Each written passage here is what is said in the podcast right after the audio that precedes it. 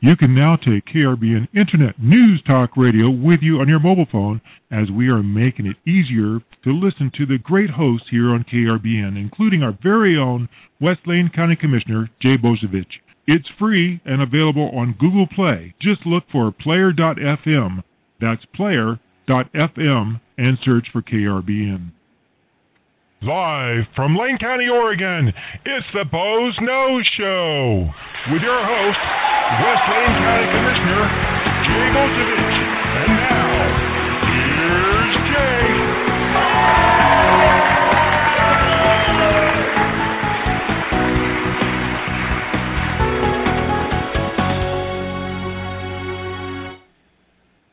And welcome everybody. As you can see on the screen right now, that this is not Jay. I am Robin, the producer of KRBN Internet News Talk Radio, and I'd like to introduce to you our guest host for today, the U.S. Senate nominee for Republican nominee, Miss Jo Rae Perkins. Hello. Say hello. Hello, Robin.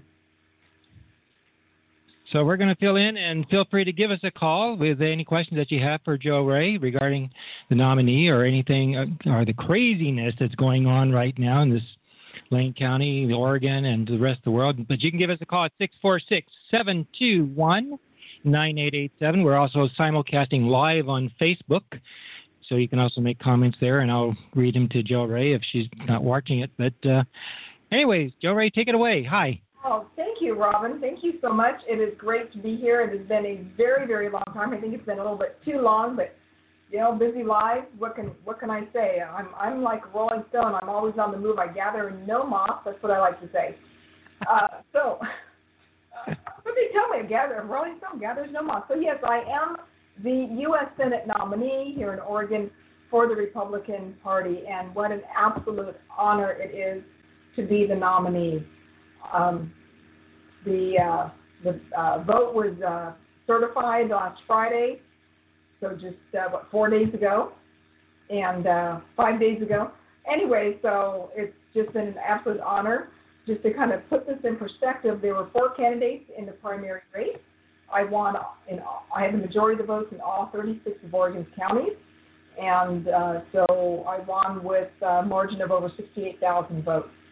So uh, again, just an absolute honor to be the nominee here in Oregon. Yeah, that's quite. You've you've had quite a um, quite a run. Uh, what this is your third attempt? The, yes. So six years ago, Robin, when you and I met, I was running for the U.S. Senate nomination to hashtag. This is the hashtag that we're using. Jettison Jeff Merkley. He was the the junior senator, still is the junior senator, first term senator, and so I ran in that primary election six years ago. Obviously, was not the prevailing candidate. That's okay and then I ran for the U.S. House of Representatives in the 4th Congressional District, where many people might remember me from. And uh, so that was the 2016 election. Ran in the 2018 election and actually had filed for 2020. I filed January 8th of 2019 for the 2020 primary on the 4th Congressional District side. And then in uh, November, December, people started talking to me about running for the U.S. Senate seat again. So uh, I did. I made the switch officially at about 1:30 a.m. on January the 17th, 2020, and I made it through the primary. So uh, you know, it's interesting, Robin. People have called me a perennial candidate. Oh, she's a perennial candidate. Yeah, this is a marathon. It's not a sprint. It is where, yeah. Well, you didn't win the first time, so you should just quit. Go away. But my running and staying engaged in the process has been absolutely invaluable. If I had just gone away for six years, in all honesty, I would not be as knowledgeable as I am today. Not have gained the experience.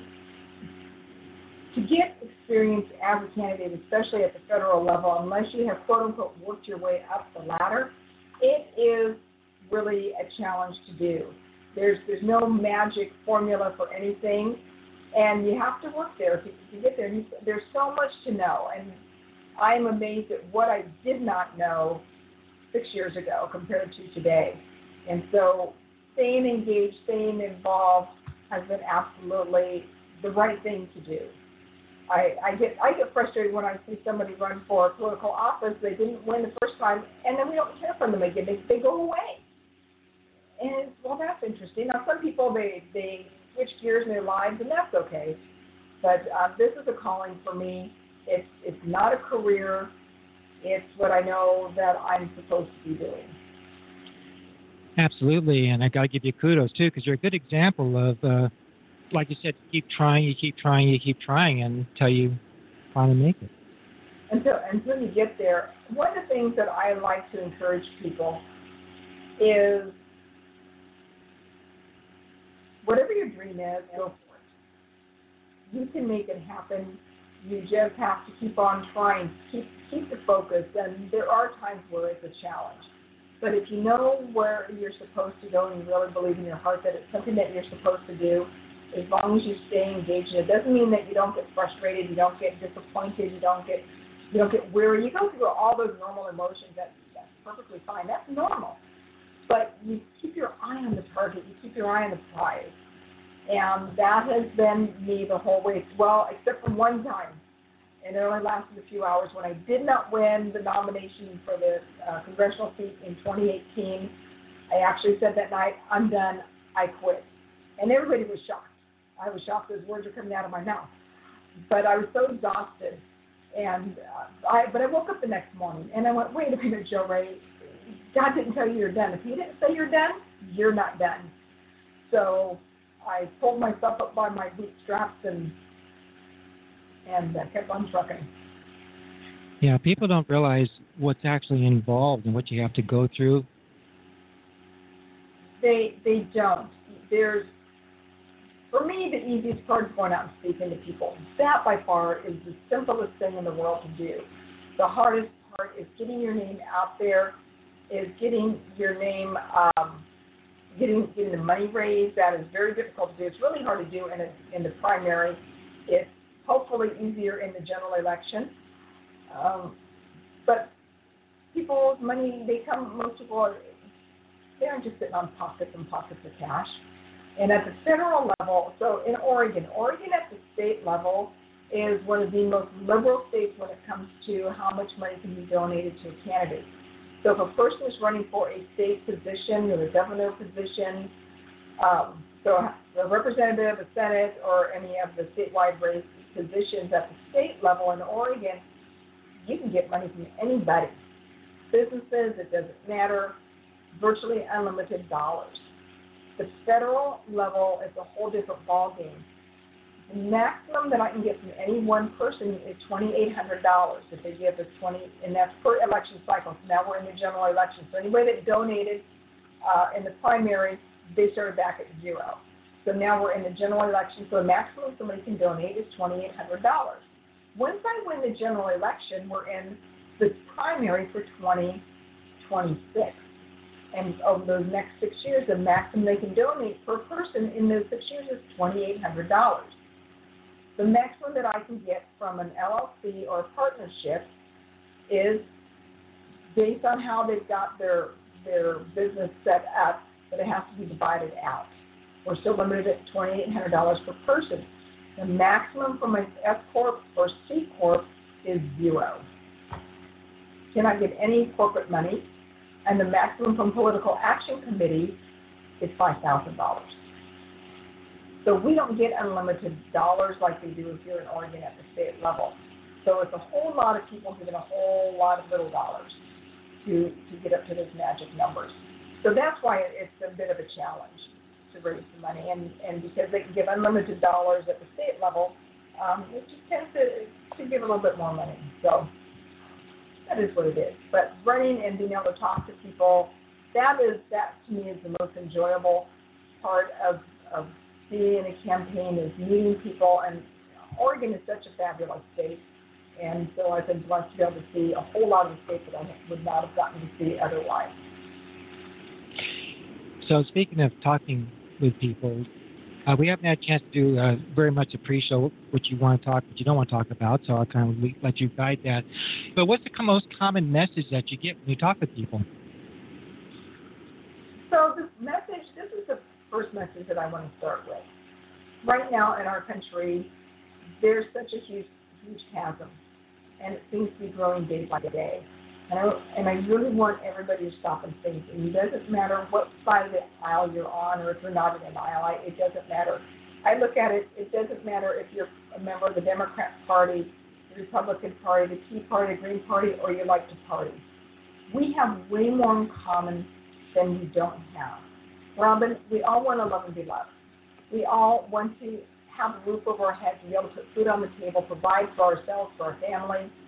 And most of us, we want the government to stay out of our lives to the maximum amount as possible. Now, there's going to be a little bit, like I would like law enforcement to keep me protected if I need them, but I want the government to stay out of my life. I don't want them telling me what I can read, what I can't read. We all are going to agree on those basic needs. We all want that. That's an area that we can all agree on. Too often we start off with what don't we agree on? And I would rather start with what are the areas that we can say, yeah, we agree on that. For example, we all want to have success, whatever that level of success is. It, for some people, it's I just want to go to work, come home, and hang out with my family and play board games with the kids. Other people, they want to build a big company where they get to employ a whole lot of people. Other people, success to them is going out, um, working in the community, or or joining AmeriCorps, going out on the mission field. So we all in America, that's one of the things that makes this country so great is we all have the same opportunities. We're all given now, and I know people are going to question me when I say that, but we are. But what I mean by that is, in a, in this country, we are free to go pursue our dreams. And for some of us, it's harder. For others, it's it's easy. But we can all, and that's what I mean by we all have that same opportunity. We all have that same opportunity to go after whatever that dream is that we have. And for some people, it takes a lot more work, and other people, it just doesn't. It just all depends on a lot of it your innate ability. But that's that's some of the messages that that I like to get out there. Is let's start focusing first on what we agree on one of the areas that I hear people uh, saying that um, is frustrating them, and, and I hear this on, across the across the board, the federal government has too much debt. Yes, they do. How are we going to stop it? Stop spending money. We have to close down some agencies. Yeah, but that's my favorite agency. Well, that's great. Is it constitutional? If it's not a role for the federal government according to the Constitution, then why is it there? So, for example, do you know that there are 17 federal intelligence agencies? 17? 17. My wow. question is why? That's a lot of intelligence agencies. You talk about surveillance. We're not supposed to be surveilled. In fact, speaking of surveillance, Robin, yes. General Flynn, General Mike Flynn today, 100% acquitted today. Done. He is totally a free man today. And he was spied on illegally by the yeah, FISA court. That so, whole yeah, that whole situation was just ugh. yeah. Um, it was it was clear that that there were some uh, some things that were done that uh, were not legitimate. That information came out, and finally, he is a free man to go forward with his life. And, you know, it cost him everything financially. He lost virtually everything. So um, I, I personally hope that he sues uh, whoever it is that he can sue to get uh, made whole on what they lost. Oh, totally agree. It's just total abuse of power, and where's your checks and balances? Well, that's it. And that's why it's important to have somebody in Washington, D.C., representing Oregonians from the U.S. Senate side that we have somebody who's willing to go to work and fight for you. According to the Constitution, my job as U.S. Senator is to do those things that are in the Constitution to make sure that every one of your rights are protected. And that means protecting our homeland. And we also need to make sure that we are supporting our law enforcement officials now, if there's a rogue law enforcement official, they need to be held accountable for what they're doing that is wrong. It doesn't matter if you're law enforcement, it doesn't matter if you're the water meter reader. you're, you have a job that you're hired to do, and you need to do the job within uh, within the law and within what your job duties are. And so nobody's going to take that away as far as that goes. That that needs to happen. Um, but we need to make sure that we have somebody here who's going to support our law enforcement, not with a blind eye again, but um, is going to say, yeah, our law enforcement has a job to do, and not give um, kudos to people that are rioting. Peaceful protest, 100%. I was I was at a protest today at the state capitol building because the governor called a special session, but guess what? The doors are locked. Yeah. yeah. The doors to the capitol building are locked. It's the people's house, but you're locked out. Um, but we peacefully protested today. Well, isn't it illegal for them to have a session if that if it's not open to the public? Well, they have TVs out there. Oh boy. Yeah, yeah. So so so they did have TV monitors out there. So I'm not quite sure how that fell within the law. Somebody was asking me. I you know there was a way to there was a way to testify, but the problem is you can't sign up to testify. You could do it online, but they didn't even know until I think they said 5:30 last night exactly what it was that the special session was supposed to be in, which brings up some other issues because in Oregon, the special session it is supposed to address only the topic at hand, reason of the special session. Yeah, just like the budget committee where they nominated the uh, border collie to be the state dog. Say that again. Just like the one emergency session that they had probably about 10 years ago where they nominated the border collie to be the state dog, and that was supposed to be the emergency budget meeting. Yeah, yeah. What's what's with that? Um, and this special session is supposedly, I thought it was about this COVID. I don't know. I, I I'm at the state level. I'm losing track of what in the world they're doing. Um, well, I heard something about a cell phone tax. Oh yeah, they did say something about another tax today. Thank you that's what we need. You know, kick us when we're down, when when we've got more than a 20% unemployment rate in Oregon, where we've got people that have not been able to get their unemployment money yet.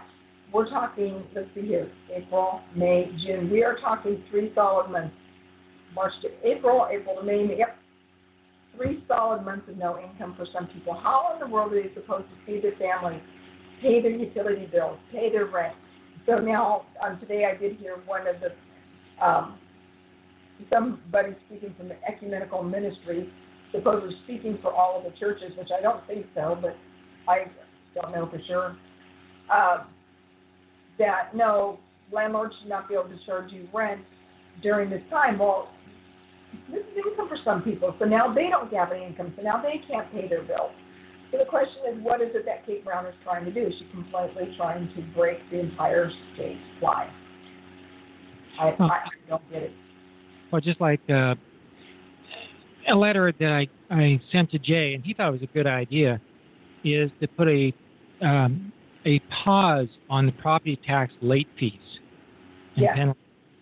Yes. And he passed that on to the assessor's office. They thought it was a good idea, but it there was they said there was too much paperwork to uh, to do it. And if you're not having any income, um, like myself, it, it, was a real struggle for me to pay my balance of my property tax. Yeah, and it's um, it's really uh, hello too much paperwork. It should have been a flip of a switch on the computer. Yeah, exactly. I, I don't I don't understand how, but I, I don't know because I don't know how the computer programs are set up. So one of the other things that I think is important to talk about um, is why me instead of Senator Merkley. So one, I believe in term limits. I think that is imperative. The founders, even though they did not instill term limits, and there's some who wanted it and some who didn't, they couldn't imagine somebody doing this for their entire lives. They said, serve your country for a season and then return to your communities. And if you still want to be active in civic matters and then do so at the local level, not at the national level, not at the general government level, which you know is the federal level today.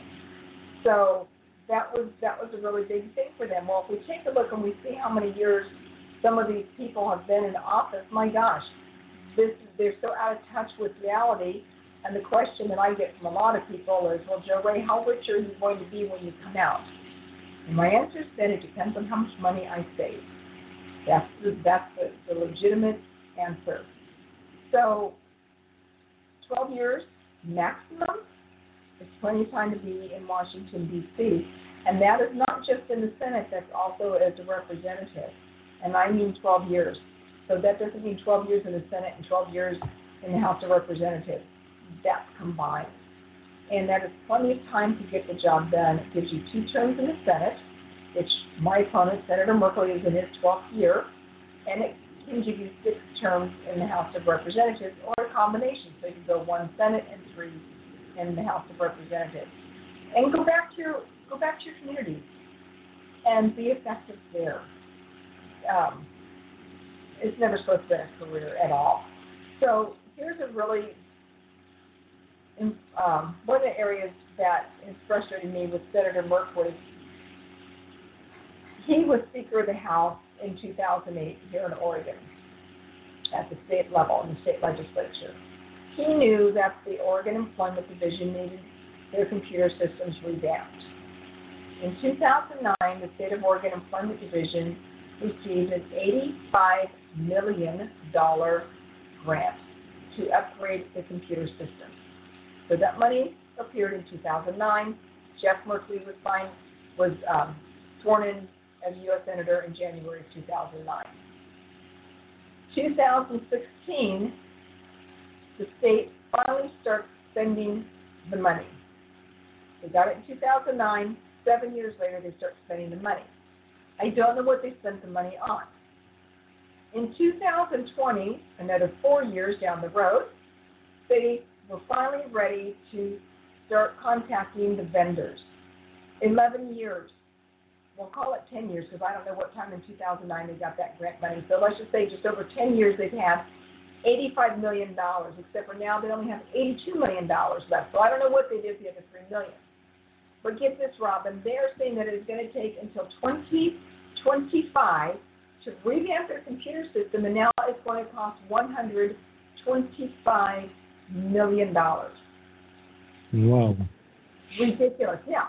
It is a state issue, except for it is paid for with federal tax dollars, which belongs to you and me. That right. made it a federal issue. Where has Senator Merkley been? He knew about the problem because he was Speaker of the House. So they have to. He could not have been that blind. He has not spoke out against this this waste, fraud, and abuse of the money. This is ridiculous. And so, getting back to the amount to the debt that we have, which is one of the things that I ran six years ago was a big issue. It's a bigger issue today. Oh, it's only a million dollars here. It's only a million dollars there. They talk like it's nothing. Well, let's think about it, Robin. If you make fifty thousand dollars a year, that takes you twenty years to grow to a million dollars and they're talking $85 million. The math. Like it's nothing. Like it's nothing. And, and it has to stop. And they still don't have enough money, and that's why I think that uh, there should be an audit, independent audit with uh, subpoena penalties or powers. There, yeah, there should be. I actually, I actually think it should be privatized.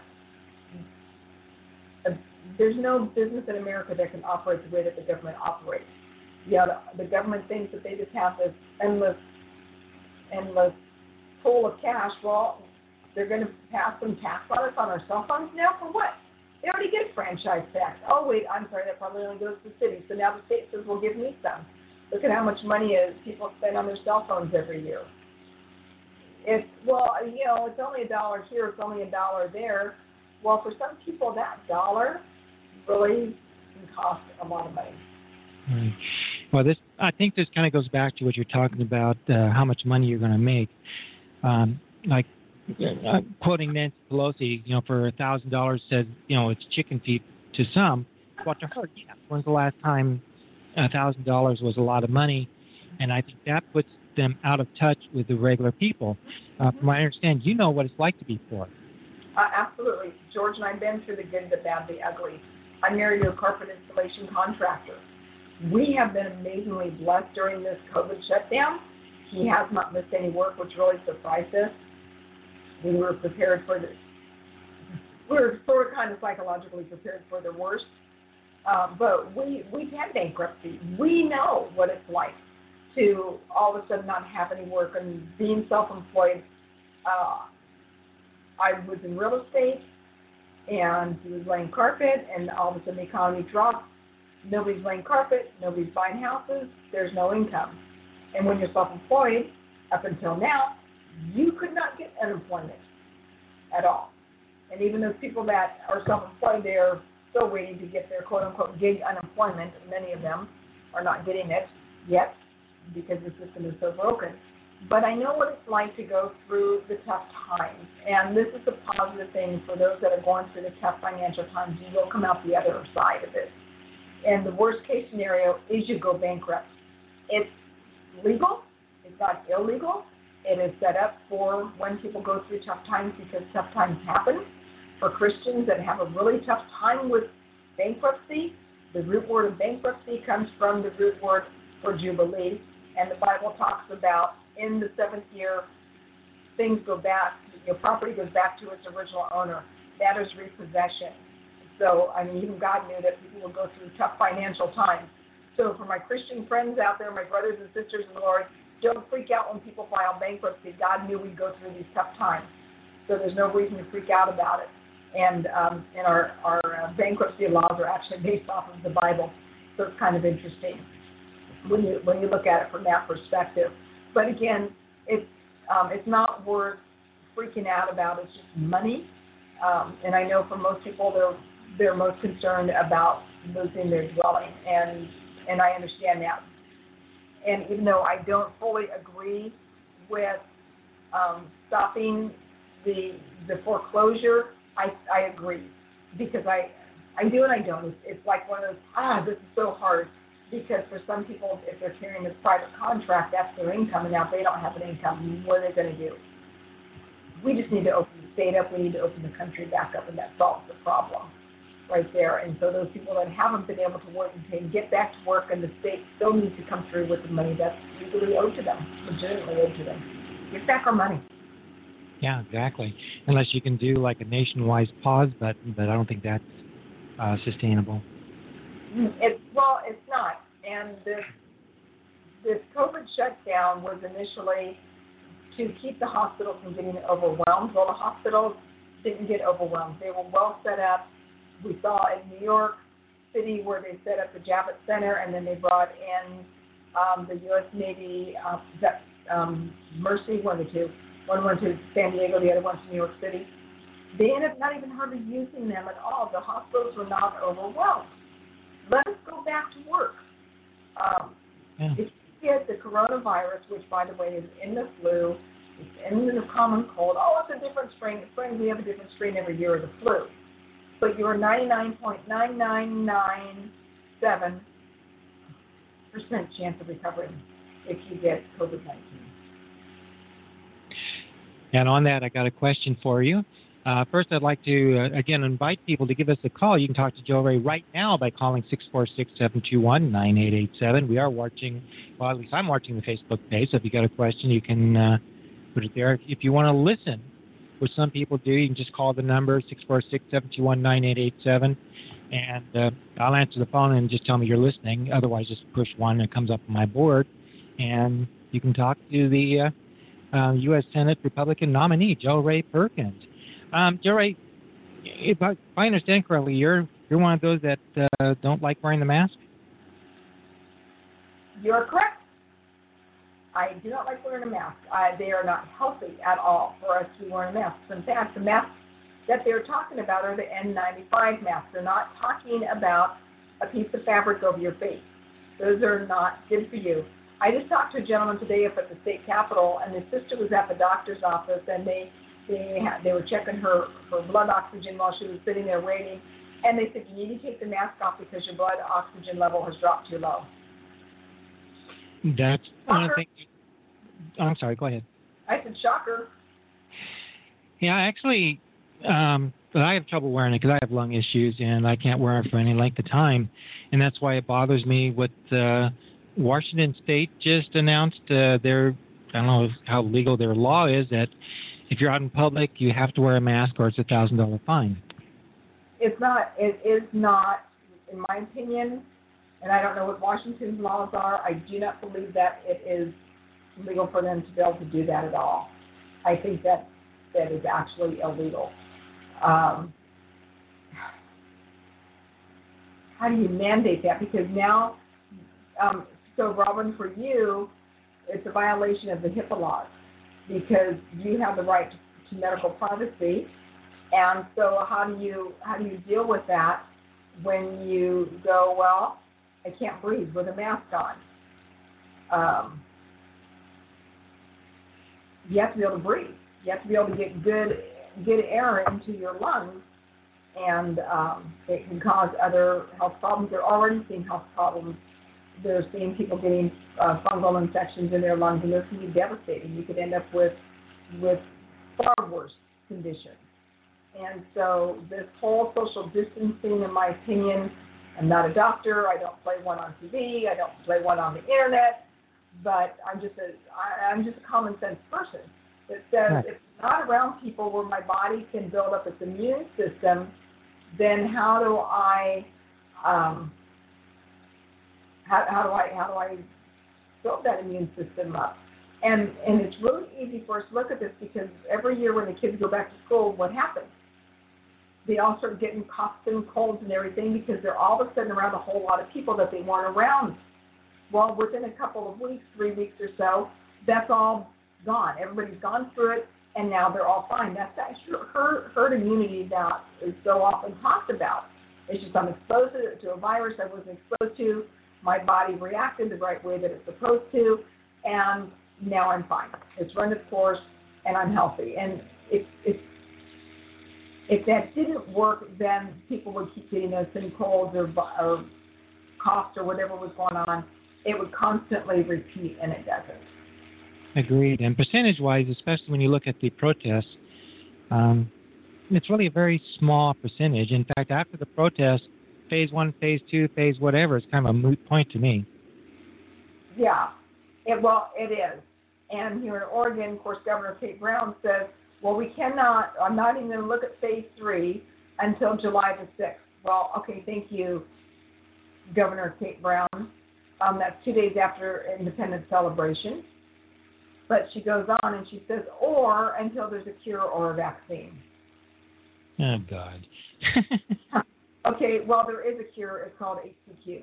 That's already been proven, and there's not even any debate on that. There's been too many doctors that have used the HCQ for COVID, even patients that are critical. They use the HCQ on them. It works, and it works rapidly. And those are not, and we've seen, most of us have seen those videos, and those are not doctors that are just making up stuff to make up stuff. These are real people with real life experiences. Um, even there was that um, that state rep in Michigan or Minnesota, I don't remember, a lovely black lady um, her husband heard President Trump talking about it. She was hospitalized with COVID 19. Her husband says, Hey, I heard Donald Trump talking, and this is a Democrat, heard Donald Trump talking about this this hydroxychloroquine stuff, and you know they thought she was going to die. I think they said that she was on a ventilator. He talked the doctor into giving her his wife the medication. She recovers she goes to the White House. She visits with Donald Trump. He goes, and when he first was talking about it, he goes, I don't know if she'll vote for me. Maybe she will. He goes, I don't know. He goes, I'm just glad that she lives. So then she goes to the White House, and she has an interview with him, and and he said the same thing. And she goes, I am so glad that you live. Do you know that her state legislature censored her and took her off of her committee? How dare, how dare she thank the President of the United States who is a Republican and she's a black woman who's a Democrat state legislator. How dare she do such a thing? Her life was saved. Really? Come on, people. The woman's alive. Would you rather that she had died and been a martyr? I, unfortunately, I think so. Yeah. Unfortunately, she mentioned the word Trump. Yes. And showed up at the White House. Yeah. At, at his invitation. And so it's just it's such a shame because that's that's where um, where we have been been pushed to such divisiveness, and I, I take it full circle right back to where we started with Robin. is we need to learn how to respect each other. We all in America we have the right to our own views, values, and opinions. And Right. we should respect that right. This is not a socialist or communist country. We need to respect that right. And I, met my husband when I was 16, almost 17 years old. I'm 64. Look how many years I've been with my husband. It's been a long time. 47 years I've been with George. Long time, right? We Right. can agree on 100% of the things out there. We don't. He wanted to sell our used Corvette. I didn't want to sell it. I wanted to keep it. We, you know, we got into disagreements about it. Um, Who won? I think uh, we still have that. Uh, haven't gotten rid it. One of our grandsons wants to buy it, so he's been he's been driving around. I think he's going to park it for a little while until he can uh, come up with the money to to pour about twelve hundred dollars into it and fix it. But um, yeah, we kind of wanted. I wanted it to stay in the family, so um, eventually, if he doesn't buy it from us, then then we'll sell it. But Right. uh, when we give him the opportunity, but we don't agree 100% of the time on things. So, um, and that's okay. And we just need to stop being so so divisive with everything. Um, there's unless you really want to live in it. If, if somebody thinks that socialism is good, go talk to somebody that left a socialist country. Yeah. If you, if you think about this, to have made the decision to leave your home country, to pack up your belongings, some people left without family, to go to a foreign country where they probably know hardly anybody at all. Maybe they know a few people, but they're losing, they're walking away from their entire support system. Everybody virtually that they know, everything.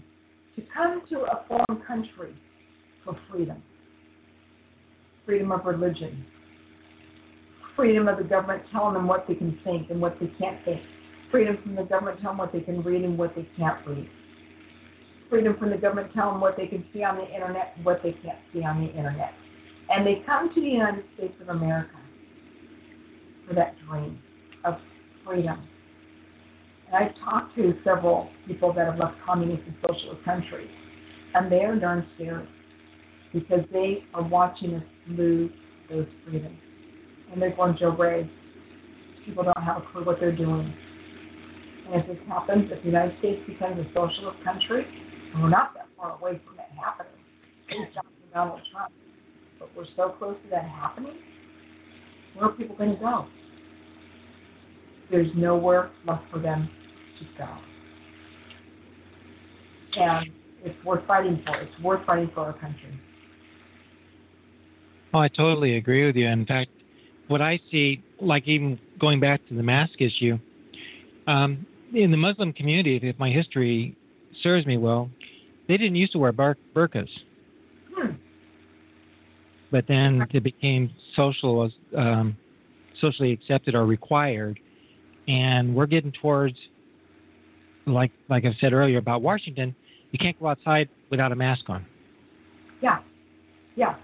It's and, and and again, they're not healthy. People are not wearing them properly. They're wearing them too long.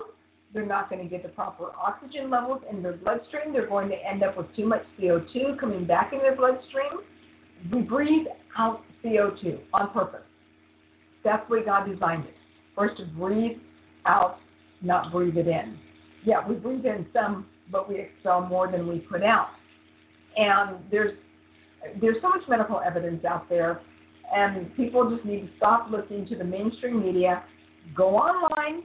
Our internet is still virtually we can still get virtually everything out there. And I say virtually because certain search engines, Google, um, shut that down. I use this browser. I use DuckDuckGo for most of my searching now. Get off of Google. Um, get off of those search engines because they're they're telling you what you can see. Twitter's doing that now. They've been blocking President Trump's tweets. Um, Facebook. I just got a message from somebody yesterday. They closed down her Facebook account, her business page, and her personal Facebook account. Yeah. I'll tell you something about Google. I don't know if I shared this with you or not because I kind of stumbled onto this. Um, as you know, if you have a cell phone, it tattle, tattletales on you. I'm not too sure about iPhone how they track you, but Google sent me an email about here's your uh, here's your travel report, and it went back and showed where I was for five years. Really? Yeah. I was And kind that of. was your, that was your, your what report? It was a, uh travel report that Google has. You know, Wow. yeah. I can send you a link to that later. But yeah, I was kind of surprised because you know, every so often I go to Lincoln City with my friend, and there it there it was. Wow. That is crazy. Yeah, I have. I turned my location device off, my location tracker off the other day. Um, after I found out that, and this was on Android and on iPhone, Uh huh. a COVID track tracking program was added. Yeah, Oh, so last week or ten days ago, people were having trouble phone calling out. It was really weird. People were having all kinds of problems. Um, and apparently, that's when they were doing doing this. I went online and I found it. Sure enough, there it was. And then I started scrolling through more information, more information, more information. Well, apparently, well, the first thing I did is I turned off my my my um, my location finder, and Right. then and then I went through and said, okay, well, you have to download this app. Well, if they can force put something through onto our phones when we're not even paying attention, what is to stop them from force doing a COVID tracker? Nothing. Exactly.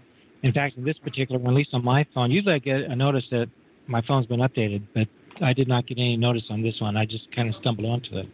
Yeah, and, and on that COVID 19, there was no notices. It was just, there it is. It was pushed through. And I know there's people out there, there's listeners out there that are going, oh, you know, boogeyman, you know, deep state. You just, you just think all these conspiracy theories. Well, then why are they forcing putting a COVID tracker on my phone? You know, Robin, we've never done this for influenza A or B. This Right. flu. Never. What is different about this? What is different? It is not any more dangerous than any other flu. Well, 100 and some odd thousand people have died from COVID. No. 100 and some odd thousand people have died that also had COVID. Well, and speaking of tracking, um, I know a business, which I won't mention the name. They want to have a FLIR, you know, thermal imaging camera with facial recognition at the recognition uh, at the entryway of the business. Wow. I'd like to know who that is so that I can maybe stop patronizing it unless it's my favorite store where I like to shop and buy clothes. But I haven't been. It's probably not.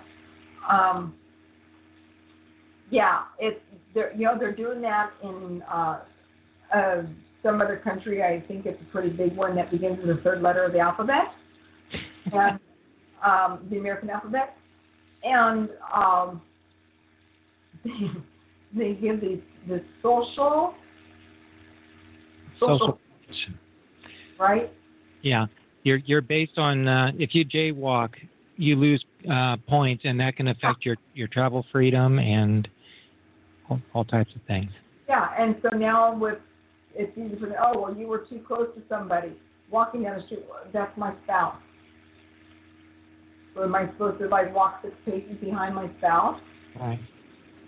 It's like how how many paces behind people can we get? We see backups on the freeway. Can you imagine if we had to do that as people that we had to make sure that we were always six feet apart? Um, it's just this this whole coronavirus COVID thing. It's got to be the world's most intelligent virus, and we've all heard these things in the world. It it can attack you if you're less than six feet away from somebody. Um, six feet and one inch, it's not going to attack you apparently. Um, if you if you're at church, you're going to get attacked. But if you're at a Black Lives Matter, and nothing against the Black Lives Matter, but that's the biggest rallies that have been going on. If you're if you're at one of those protests, and protests, by the way, we have the right to peaceably protest. I'm I'm okay with it. Um, but you're but you're safe there, so you're okay there. If you riot, you're okay there too. But if you go to a restaurant, you the restaurant has to close by 9 p.m. or the COVID virus all of a sudden will attack you. um, I could go to a big box store, but I couldn't go to the little boutique down the street. Because the COVID would attack me. Now in phase two, I can go to Hobby, no, not Hobby Lobby, but store was I at Ross. At Ross, and they've got these little markers on the floor, so I have to go that way. If I go opposite, I get attacked by the COVID, but as long as I'm following the arrow, I don't get attacked by the COVID. Hello? Yeah, you have, a, you have a store employee with a shopping cart and a flashing light that pulls you over for going the wrong way on a one way. Yeah, yeah, you know, talk about the blue light specials. Where's Kmart when we need them? Well, you know, something that kind of uh, shocked me a little bit is that two months after the orders to shut down, the state of Oregon, cities, even our local transit system was going was screaming, "We got to start laying off. We don't have enough money." Yeah. So now Governor Kate Brown. So in the special session, they apparently are not going to be talking about the budget shortfall, other than raising our taxes. But they're not going to be talking about balancing the budget because that is a constitutional requirement in Oregon that they balance that they have a balanced budget. So they're not looking at what um, programs that aren't really needed that they can slash. Apparently, she wants the she wants the federal government, that would be you and I, to bail out the state of Oregon to the tune of two billion dollars. Now remember, they increased our biannual budget, I believe, by mm, I think two billion dollars.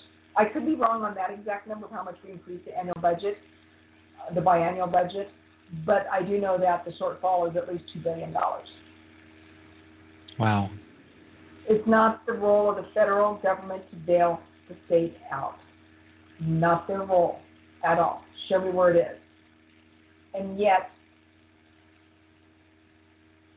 we're giving unemployed people $600 a week if they can get the state program to work on the computer at the employment office. That's broken down.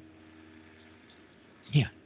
We'll offer this to you, but we won't give it to you because uh, our Commodore 64, we just upgraded to a color monitor. Yeah, yeah. Well, that's the thing. It's it's built on a co- on a 1950s COBOL system. I I know about this much about computers. I know you know way more than I do. Uh, but the way that I look at it, and I, and I could be wrong. It's okay if I'm wrong. Um, but in my brain, I'm going, God, looks like we're trying to put a rocket ship on a on a Model T chassis. Uh, I, but I hear COBOL is very good, and Model Ts. I mean, they're still around They're after 100 years, so I, they they couldn't be horrible. But um, I, I don't think anybody's attempted to put a put a uh, a rocket engine on a Model T frame. Um, I don't know if they have. I don't know what's happened, but I just it's just not in my mind again, knowing very very very little about computer technology. In my simple common sense mind tells me it might not work very good. Yeah. Well, to my understanding, it, it'd be the having rush hour traffic trying to squeeze it onto a, a two lane highway when you normally have a four lane. Yeah. It's just going to get more bogged down, which is which is the problem. So um, other so let's see other issues. I mentioned term limits. Right. Um, mentioned uh, uh, Senator Merkley not caring about the 85 million dollars because hey, that's just chump change in the federal budget. Um, the other issue while we're talking about this COVID and the reopening is the vaccinations, and I do stand with our medical freedom friends. You should not be forced to vaccinate. Uh, in fact, I just met a lady today. Her son had a devastating reaction to a vaccine. He is now autistic. Oh my God. Practically, um, if he's not nonverbal, he's darn close to nonverbal. Right. Close to nonverbal, but I think he's pretty much non. Probably, I didn't notice Christopher talking at all. Um, my friend Beth, who went with me up to San Jose, said she's beginning to laugh a little bit, so that's good. But um, and I looked at and I looked at her and said, yeah, and they said that there's no no cause and effect here. She seems right. So people just need to be knowledgeable about these vaccines. It's really important. So I absolutely stand with our medical freedom friends. Um, there should not be any forced vaccinations whatsoever. So that that is another really important issue to me. Another important issue is jobs. As we're talking about people not working, jobs and the economy. people need to work. Uh, you know, President Trump has said that the that the cure cannot be worse than the disease. Well, right. alcoholism is up, drug use is up, depression is up, suicides are up, crime is up. We need to work. People need to get back to work. They feel good about themselves when they're out there working, being productive. It makes them happy. It gives them purpose. It gives them something to do instead of sitting around all day thinking about how horrible things are. In Oregon, we have our phenomenal timber industry. We need to let our people that are experts in the timber industry because they have worked in that industry. Many of these have been generational families. They know how to work the land. We need to get the federal government off of our land. In my view, it is not constitutional. If it is not for a military base, if it is not for a military port, if it is not for a place to keep our arsenals or other needful buildings, then the land belongs to we the people, and the federal government should not be on it. Opening up that land will create jobs. Now, I understand that we've got people out there who think that they're going to cut down every tree. They're not going to do that. They know how to properly manage the forest. Um, we've had clear cutting in the past. Sometimes it's a good thing. There's still some clear cutting that goes on, but for every tree that is felled, they have to replace it with five trees, and then they have to go back through and thin them out because that's too, as those trees grow, it, it gets too compact for them. So they can't um, allow those five trees where there used to be one to stand. They just can't. The other thing is that as the trees get larger, they start to hit diminishing returns trees are phenomenal at scrubbing the air. Not only do they need the CO2, which of course gives us um, oxygen back, but they also sequester other gases such as methane. And as long as those trees don't burn out, that methane is captured forever within that wood. Well, there comes the diminishing return to where the trees get to a, a certain size and certain age where they are not able to capture as much as the younger trees. Those are trees that need to be felled and, and harvested instead of allowed to burn up. That will create so many more jobs. And the other thing that'll do is guess what? It's going to help with the cost of housing because there's going to be more lumber available. Stopping the lumber industry causes the cost of housing to go up because the cost of wood goes up.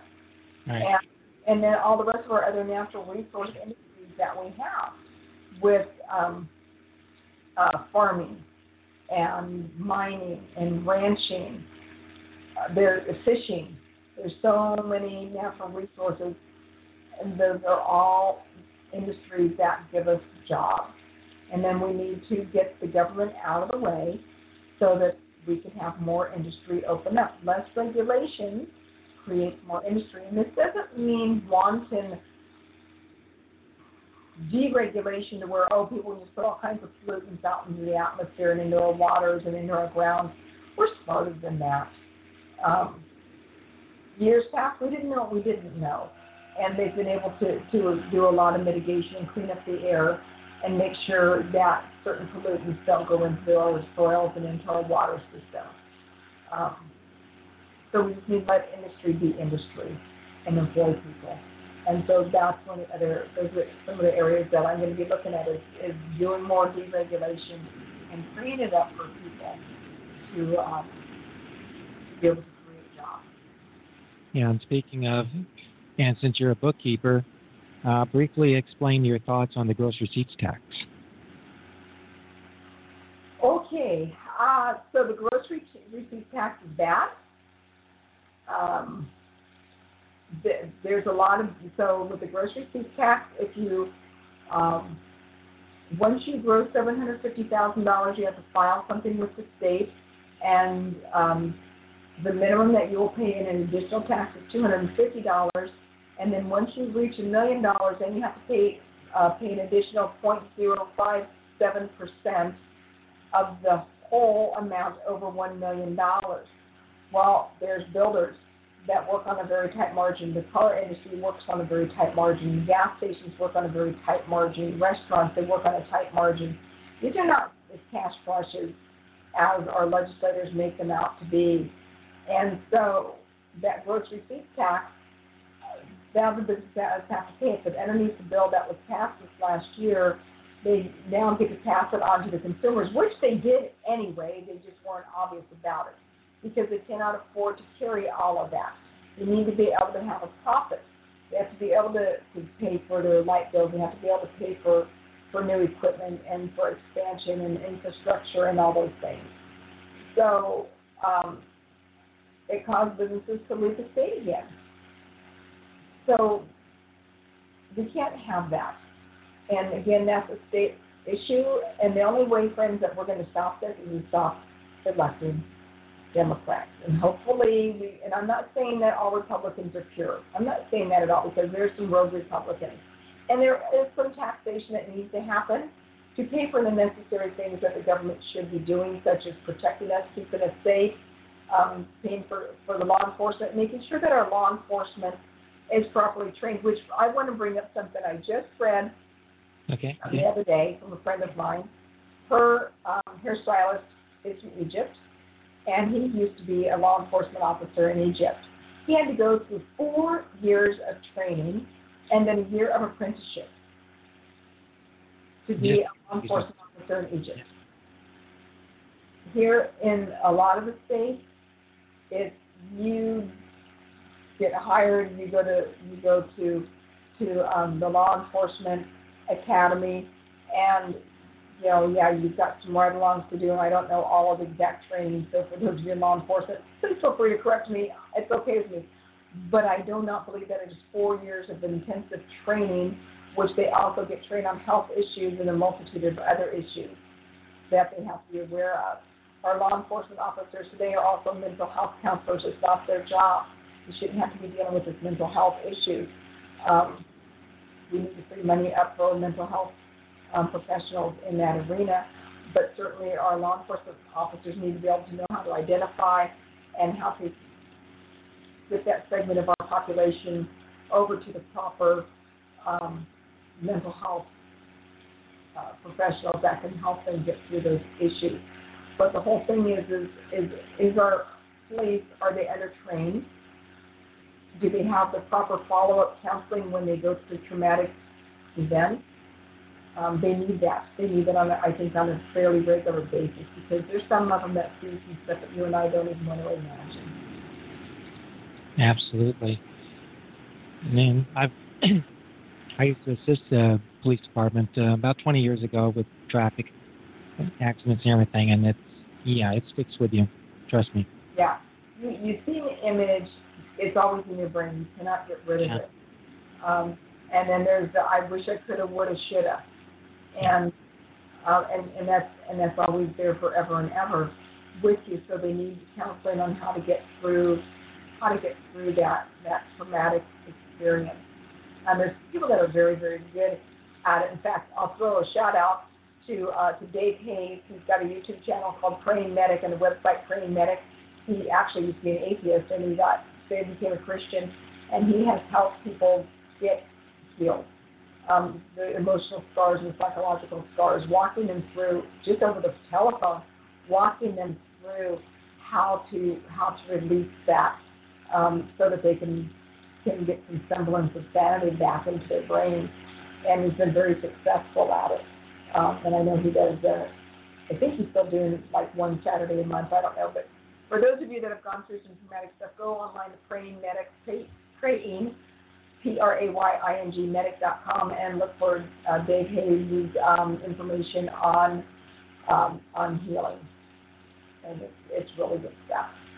And then with prayer. Well, we still got a couple minutes left. Uh, if you want to give Jo Rae a call, 646-721-9887. The advantage of internet radio is we can run over time if Jo Rae has a few minutes if you want to give a quick call. Um, otherwise, um, Jo Rae, we appreciate you filling in for, for Jay on his vacation, and hopefully you'll It's a good time wherever it is that he's at. Yeah, and we've talked about having you on regularly, uh, doing your own um, broadcast.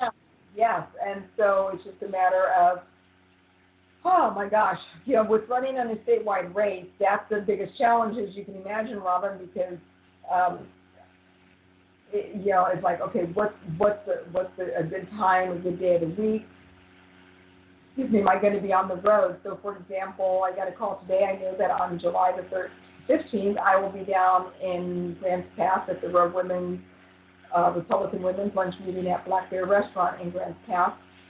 Um, meeting starts at noon. If you're down there, mark it on your calendar, July the 15th. And that's about a three hour drive from here. So, you know, if we were scheduled to be on the air at 3 o'clock, guess what? I'm not going to make it because that means I would have no time to speak.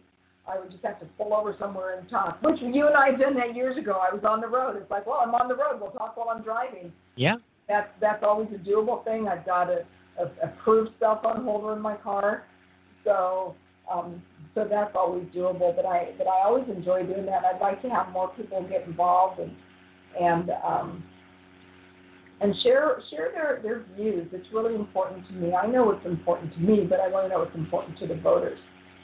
And when I am in Washington, D.C., I'm going to be legislating according to the U.S. Constitution for all Oregonians, not just some Oregonians.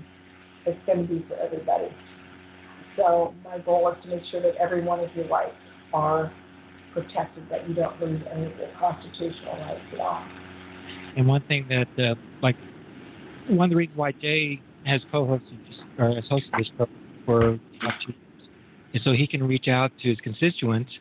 And versus just being on the radio, this is a way for a two-way conversation where you can talk to Jay or to Jo Rae directly. And Jo Rae, you and I talked before that when you do get elected, that you will make a point to try and keep at least an open dialogue somewhere. Um, Absolutely, Robin. I I actually hesitated to take my cell phone number off my website. The only reason that that we switched it over to um, to a different number, which I can forward to my cell phone number, is because of the hate phone calls that I was getting, and I and I don't like having to do that. It really it really bothers me to to do that, and certainly I can hang up on people, but um, I, I, I'm willing to to hear people out.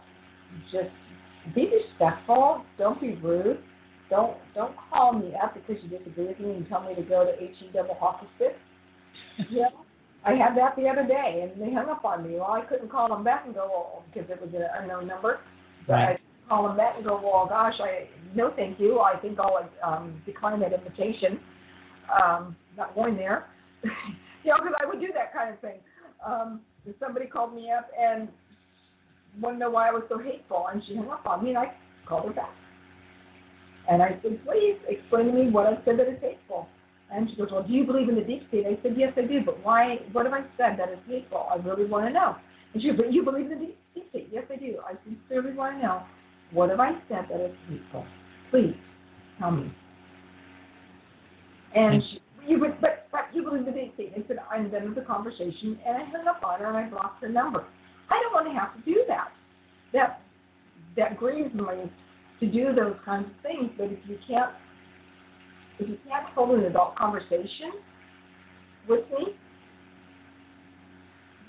you know, it's yeah, I'm to hear you out. And if I said something hateful, tell me what you think I said. I mean, I've seen stuff written about me. I read one article. I was cracking up reading it, and I read it live online. I was sitting there cracking up and going, my gosh, they have taken different things that I've said and strung them together into one paragraph. Made me a fucking absolute bin. But you know, he didn't know that about me. I'm like, God, the woman's crazy. Well, that's because they took this statement out of context, now it out of context, now it out of context, and strung it all together. Congratulations, you're famous. I I am. I went international with the win.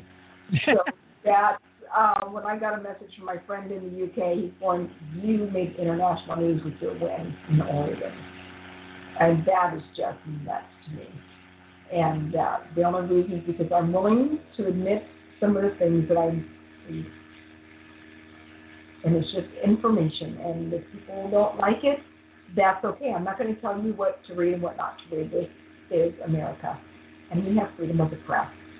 And freedom of the press is not only the printed paper, it is internet posts. That is part of our press. Um, blog Talk Radio is part of the press, it's part of the media. So um, I think people should be informed. Exactly, and, and like I say, Blog Talk Radio, this forum, other podcasts, get it live, get it straight from the person. Don't don't rely on the Chicken Noodle News Network to get your information, because like you said, the uh, I can take a, a very innocent video and I can turn it any way I want to turn it. Oh yeah, it's there's so many things that you can do, and now they've got such sophisticated software that you can make somebody say something that they didn't even come close to saying. Yeah. And Yeah. that, you know, and it looks and it sounds like them, and it looks like them, and um, and that that's really frustrating to see to see that happening. I just got a, a notice of some possible breaking news. We'll see if there's anything out there that we should talk about. Um, uh, let's see. Don't. What time is it? Okay. Uh, nope, that's an older one. So I don't see anything. Let's try the other one here. I've got a couple of sources that give me uh, some instant news, and uh, some of it is, is uh, some really good stuff. Oh, this is interesting. This is sign language. Something about space. Let's see that. Let's see here. A, B, C, C, E, F, G. Oh, that's G. Okay. G, R. I have to figure this one out. What in the world are they spelling? I have to figure this out. I'm There trying to think that that me to spell. Okay, got that. And then all. It ends in all. Okay, I can see the all. So I know what it says. Better- I'll have, I will have to think you're a white supremacy sign or something. No, I don't know. you never know. Let me see. There- There's probably a post underneath this. Um, oh, okay, that's what it says. Okay. Hello. Well, except for that's not a W. This is not W, people. I might be missing part of it. All right. Um, Well, wrapping up, Jo Rae. Uh, Contact where you be. find me on my website, perkinsforussenate.vote, which I love that. Perkins for F-O-R, USSenate.vote is the website. And if you want to volunteer and help on the campaign, there's a volunteer link. If you want to donate, there's a donate link. And yes, it's going to take a lot of money in the state. We're going to have to pay by a lot of advertising. And uh, on radio and uh, on the internet is where we're going to be doing a lot of advertising. We might, I don't know that we're going to do very much television advertising, but we're going to do internet and radio ads, and of course signs, literature, those types of things. And so, five dollars, twenty-five dollars, seventeen dollars, forty-five dollars, twenty-eight hundred dollars, whatever works. Uh, I'm grateful for, and I am very, very careful with your money. I make sure that we are looking for the best prices.